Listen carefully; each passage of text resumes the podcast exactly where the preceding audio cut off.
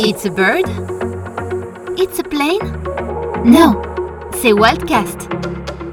Des alternants partagent leur expérience, leur métier, des tips pour ton alternance. Ready? Go! Salut à tous, dépassement de soi, engagement, technicité, humilité, solidarité, transmission, ce sont des valeurs que l'on retrouve dans l'alternance et l'apprentissage, des valeurs communes à la voile, troisième et dernier volet de Wildcast consacré au métier de la course au large, et dans ce dernier épisode également de la saison 2 du podcast de Walt sur l'alternance, eh bien je suis ravi moi euh, d'accueillir en plateau à mes côtés le jeune skipper Kenny Piprol. Bonjour. Bonjour. À la barre du classe 40 Captain l'alternance qui prendra le départ de la route du Rhum depuis Saint-Malo en octobre prochain. On va en reparler dans un instant. Euh, on est à Paris ici. Euh, c'est compliqué euh, de circuler, de stationner. Euh, ça va T'as réussi à garer ton bateau quelque part? Ça va, j'ai laissé à Port-Médoc, comme ça c'est plus simple. Ouais. Et euh, je privilégie les transports. Bon, t'as bien raison. Kenny, tu as 28 ans. La passion pour la voile et la régate, ça remonte à quand euh, pour le jeune Guadeloupéen que tu es? Euh, moi, ça remonte à mes 10 ans. J'ai toujours aimé les sports d'eau. Donc, j'ai fait de la natation, du kayak. J'en ai fait d'autres aussi. J'ai fait de l'athlétisme, de l'équitation. Mon club d'équitation avait déménagé. Donc, je me retrouvais donc sans sport. Et du coup, mon père m'a inscrit à un stage de voile, donc un été. Et donc, j'ai vraiment aimé ça. Ensuite, j'y suis retourné et euh, été licencié dans un club euh, assez rapidement. Tu Voilà. te souviens de ta première course? Non, pas, spécialement. pas précisément, mais je sais qu'à cette période-là, oui, euh, c'était hyper stressant parce que c'était la première fois qu'on était, donc on était en double en Obi 416 avec mon équipier Yann, et c'était un peu compliqué pour nous, voilà, les départs, d'être bien placé, de pas dessaler. on a eu pas mal de petits ajustements avant de trouver les manettes. Bon, très vite attiré donc euh, par la voile, par la compétition aussi. Tu as grandi évidemment. Après un bac scientifique, euh, tu as intégré la formation en Guadeloupe grand large. C'était quoi l'objectif là? C'était d'apprendre euh, les métiers du, du nautisme, c'est ça? Oui, c'est ça, tout à fait. C'était une, formation avec euh, deux volets. Donc, il y avait la partie euh, sportive.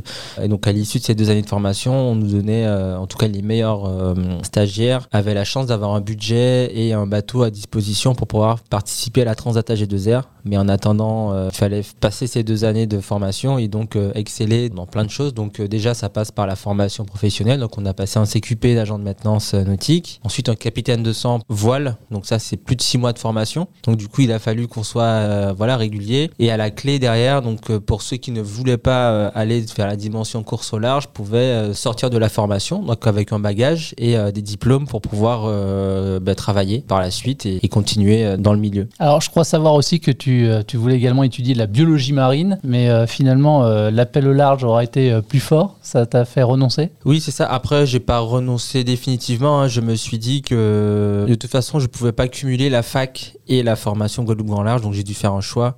Euh, à ce moment-là, c'est vrai que euh, quand tu sors d'un lycée, en plus j'étais au lycée agricole, j'étais à l'in- à l'internat, donc ça m'a fait un peu bizarre de me retrouver euh, dans une espèce de cocon et ensuite lâché euh, dans la jungle entre guillemets de l'université, de voilà. Et donc c'est vrai que c'est une, formation donc euh, biologie marine qui était assez générale et avec pas beaucoup de pratique. Donc c'est vrai que c'était un peu compliqué parce que moi je, voulais vraiment commencer à toucher du doigt le, métier et, il me fallait attendre encore deux ans minimum quoi. Et en plus il faut savoir que l'université surplombe la marina. Donc tous les jours en fait je voyais les bateaux de la promotion de Guadeloupe en large, donc avant celle que j'ai faite, qui sortaient naviguer et s'entraînaient. Mais tu n'étais pas dessus. J'étais pas dessus, je les voyais à la télé euh, le soir, euh, donc euh, quand il y avait des grands événements, voilà. Et du coup, je me suis dit, ah, c'est quand même pas mal et tout. Donc avec mes parents, donc on a discuté. ils m'ont pas dit non, mais ils m'ont, ils voulaient vraiment savoir ce que j'avais vraiment en tête et si c'était cohérent, quoi, clairement. Donc la partie formation professionnelle qui m'assure derrière d'avoir un bagage et la partie course au large qui serait vraiment le Graal. Donc ils m'ont dit, voilà, si t'arrêtes la, la fac, euh, tu pourras toujours y retourner, mais par contre, fais-le à fond ce que tu fais. Et du coup, euh, c'est ce que j'ai fait et, euh, et voilà.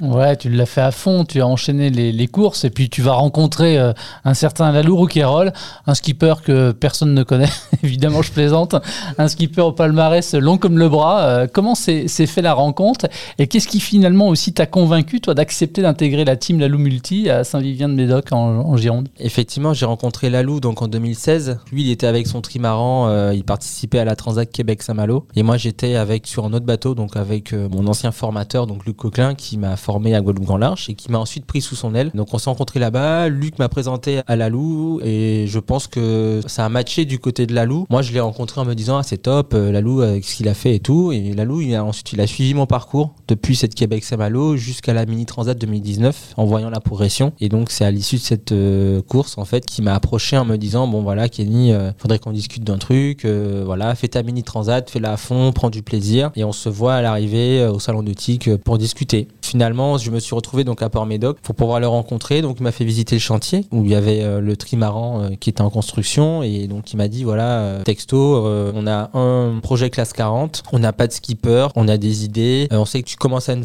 une petite expérience au large. Donc euh, nous, c'est ce qui nous intéresse parce qu'on ne souhaite pas former un nouveau skipper euh, en partant de zéro. Et derrière, bah, il y a toute la partie euh, bah, gestion de projet, tout ça. Et donc, donc moi, j'avais déjà annoncé après ma mini transat que je voulais partir sur un bateau plus gros, donc en classe 40. Pour moi, ça me semblait logique l'étape d'après. Donc ça a matché direct. Donc je me suis retrouvé donc à déménager de Lorient à Port-Médoc pour pouvoir déjà apprendre le métier du composite. Donc à participer à la construction du trimaran et ensuite petit à petit euh, mûrir le projet classe 40 parce qu'il faut savoir qu'il y a beaucoup de travail en amont. Trouver un architecte, préparer euh, le chantier, trouver les matériaux, y apporter notre patte aussi. Donc euh, on a beaucoup échangé avec Lalou et les architectes sur l'aéronomie du bateau, les choix architecturaux, ce qui a permis en 2021 de lancer la construction de Captain Alternance. De Captain Alternance, donc qui va participer donc à la route du Rhum donc au mois d'octobre prochain.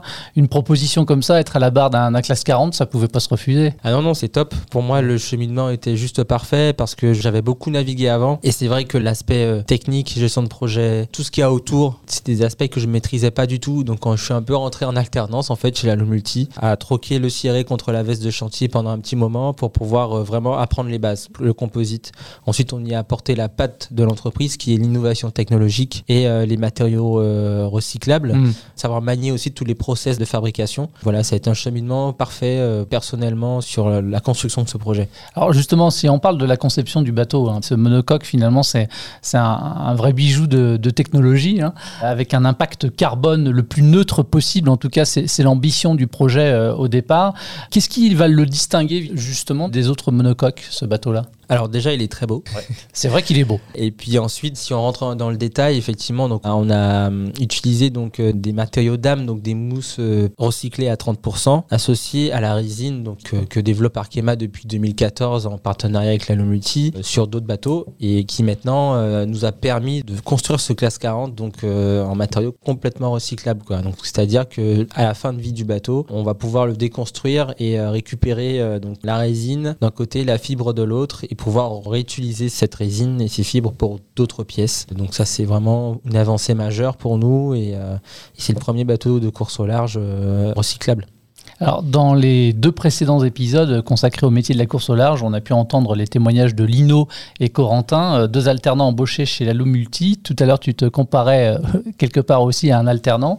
Tu as travaillé directement avec Lino et Corentin? Oui, tout à fait. En fait, euh, au fur et à mesure, donc j'ai endossé un petit peu le rôle de chef de projet. Donc, du coup, les alternants, en fonction de leur record de métier, je travaille avec eux, clairement. Donc, Lino sur la partie électronique. Donc, on a fait toute une étude avant. Donc, on on a passé pas mal de temps à discuter euh, du choix de l'équipement électronique, de comment on allait câbler, où est-ce qu'on allait mettre l'électronique, parce qu'il faut savoir que c'est euh, des appareils qui sont assez lourds L'ensemble de l'électronique est assez lourd, donc il faut savoir bien le placer dans le bateau. Donc on a fait une grosse étude avec l'architecte aussi. Et ensuite, euh, avec Lino, on a, déterminé aussi quels intervenants ou quels euh, appareils on allait utiliser aussi sur ce bateau-là en fonction de ma façon de naviguer aussi. Et donc ça a été vraiment un super boulot de recherche et ensuite de mise au point, de montage, de câblage. Donc j'ai appris beaucoup de lui, de son métier. Et je pense qu'il apprend aussi de nous, de, donc de la multi. Ouais, donc là tu parles des, des avantages finalement des deux côtés qu'il y a à, travailler soit en tant qu'alternant ou soit euh, travailler avec des alternants. C'est ça, exactement. Donc euh, c'est un apprentissage euh, continu, quoi. Clairement, on apprend des uns à des autres et je trouve ça top. Dans les différentes étapes justement de la conception de Captain Alternance, quelles ont été peut-être les principales difficultés euh, rencontrées? Les principales difficultés, euh, bah, en général sur ce genre de projet, elles ont été déjà d'abord d'ordre financier parce que le bateau a été construit euh, donc sur les fonds propres de l'entreprise, donc c'est un, vrai pari parce qu'on s'est dit que ben, s'il fallait qu'on soit prêt pour la route du Rhum, il fallait qu'on lance le bateau. Donc on a un petit peu lancé la construction un peu sans savoir où est-ce qu'on allait, mais, mais voilà. Après, derrière, euh, moi, c'est vrai que euh, le fait d'avoir des gens sous ma responsabilité, en tout cas d'essayer de faire en sorte d'avoir une coordination au chantier pour que ça avance, c'est vrai que c'est quelque chose de tout nouveau pour moi, donc c'est vrai que ça a été un peu euh, compliqué au début euh, à appréhender, en tout cas à gérer. Et après, il faut savoir que dans le monde du composite, en tout cas en ce moment, c'est vrai que le secteur est en pleine explosion et on a du mal à trouver des compagnons de stratifieurs. Du coup, on a dû pas mal ajuster euh, avec les ressources qu'on avait. Oui, tu dis qu'il y a des métiers là qui sont en tension et que c'est compliqué de recruter. Et là, en l'occurrence, justement, les alternances sont les bienvenus peut-être. Tout à fait, et les alternances sont bienvenus, si bien que bah, je me suis retrouvé aussi avec eux euh, en train de poser des tissus, faire de la résine, et ça m'a vraiment plu parce que maintenant bah, je sais euh, comment est fait mon bateau, et en tout cas si je dois réparer en mer, euh, je sais exactement comment faire et, comment diagnostiquer le problème en hmm. tout cas. On a parlé de, difficultés éventuelles rencontrées, on peut parler aussi de motifs de satisfaction, et j'imagine que le premier motif de satisfaction c'est d'être allé en mer. Il y a eu ensuite aussi la, la première course, c'était les 1000 1000, hein, c'est ça, euh, des sables du 6 au 16 avril dernier. Comment s'est déroulée justement la, course? Alors j'avais beaucoup d'appréhension au début. J'étais assez stressé parce que ça faisait deux ans que j'avais pas navigué en solitaire. Le bateau était fraîchement sorti du chantier. C'est un prototype, donc euh, comme je dis, un matériau recyclable. Donc on, savait euh, qu'on marchait un petit peu sur des œufs aussi. C'était un, premier banc d'essai pour le bateau. On avait aussi, on s'était jamais confronté aux autres concurrents. Donc ça veut dire que tu as l'inconnu total. Est-ce que le bateau a été bien construit? Est-ce que le bateau marche bien? Est-ce qu'il est équilibré est-ce que tout fonctionne à bord? Voilà, ça a été vraiment euh, une découverte totale pour moi et finalement ça s'est très bien terminé puisque je termine huitième avec un super départ, j'étais toujours dans le coup euh, et malgré les petites difficultés euh, dues à, la jeunesse du, bateau, des petits ajustements, donc j'ai pu terminer cette course tout à fait correctement et avoir ma qualification en poche pour la route du Rhum surtout parce que c'était hyper important de finir cette course pour ça et ensuite d'entamer la saison tranquillement en y allant crescendo. voilà. Tu parlais des petites euh, mises au point à faire au, fur et à mesure. Et d'ici au départ euh, à Saint-Malo le 25 octobre, quelles vont être les prochaines étapes dans la préparation? Alors là, la préparation, euh, ça va être surtout, en fait, là, on va être dans une phase où il va falloir qu'on fasse un maximum d'acquisition de données pour euh, faire ce qu'on appelle donc les polaires du bateau. Donc, ce qui m'a m'aider ensuite derrière à, avoir ce qu'on appelle des vitesses cibles, en tout cas des repères pour euh, le bon fonctionnement du bateau en solitaire. Ensuite, il va falloir naviguer pour avoir les automatismes et surtout pouvoir anticiper les différentes modifications s'il faut faire des, des, nouvelles voiles, par exemple, pour la route du Rhum. Voilà, on fait vraiment un, un gros travail de dérochage, on va dire. L'idée c'est vraiment que je puisse naviguer le plus souvent en solitaire pour acquérir du mille et profiter de chaque course justement pour euh, se confronter aux autres et mesurer aussi notre progression parce que c'est vrai que dans le Médoc, on est un petit peu éloigné de tout. Donc à chaque fois qu'on sort un petit peu de chez nous, euh, on se mesure à la concurrence et on arrive à ajuster le curseur et en se disant bon bah là c'est bien, là faut faire ça, hop on rentre à la maison, mm. on ajuste et puis on repart. voilà, c'est un peu comme ça. Il y avait pas mal de, travail du côté technique. Après il y a aussi donc, les relations partenaires donc euh, qui sont hyper importantes pour pouvoir faire découvrir le bateau euh, aux jeunes et à toutes les personnes euh, qui gravitent autour du projet. Et donc ça aussi c'est hyper important. Voilà, faut faire un petit peu tout quoi. Navigation, euh, technique, relations partenaires. Et... Ouais, t'es un peu un couteau suisse quoi. C'est ça.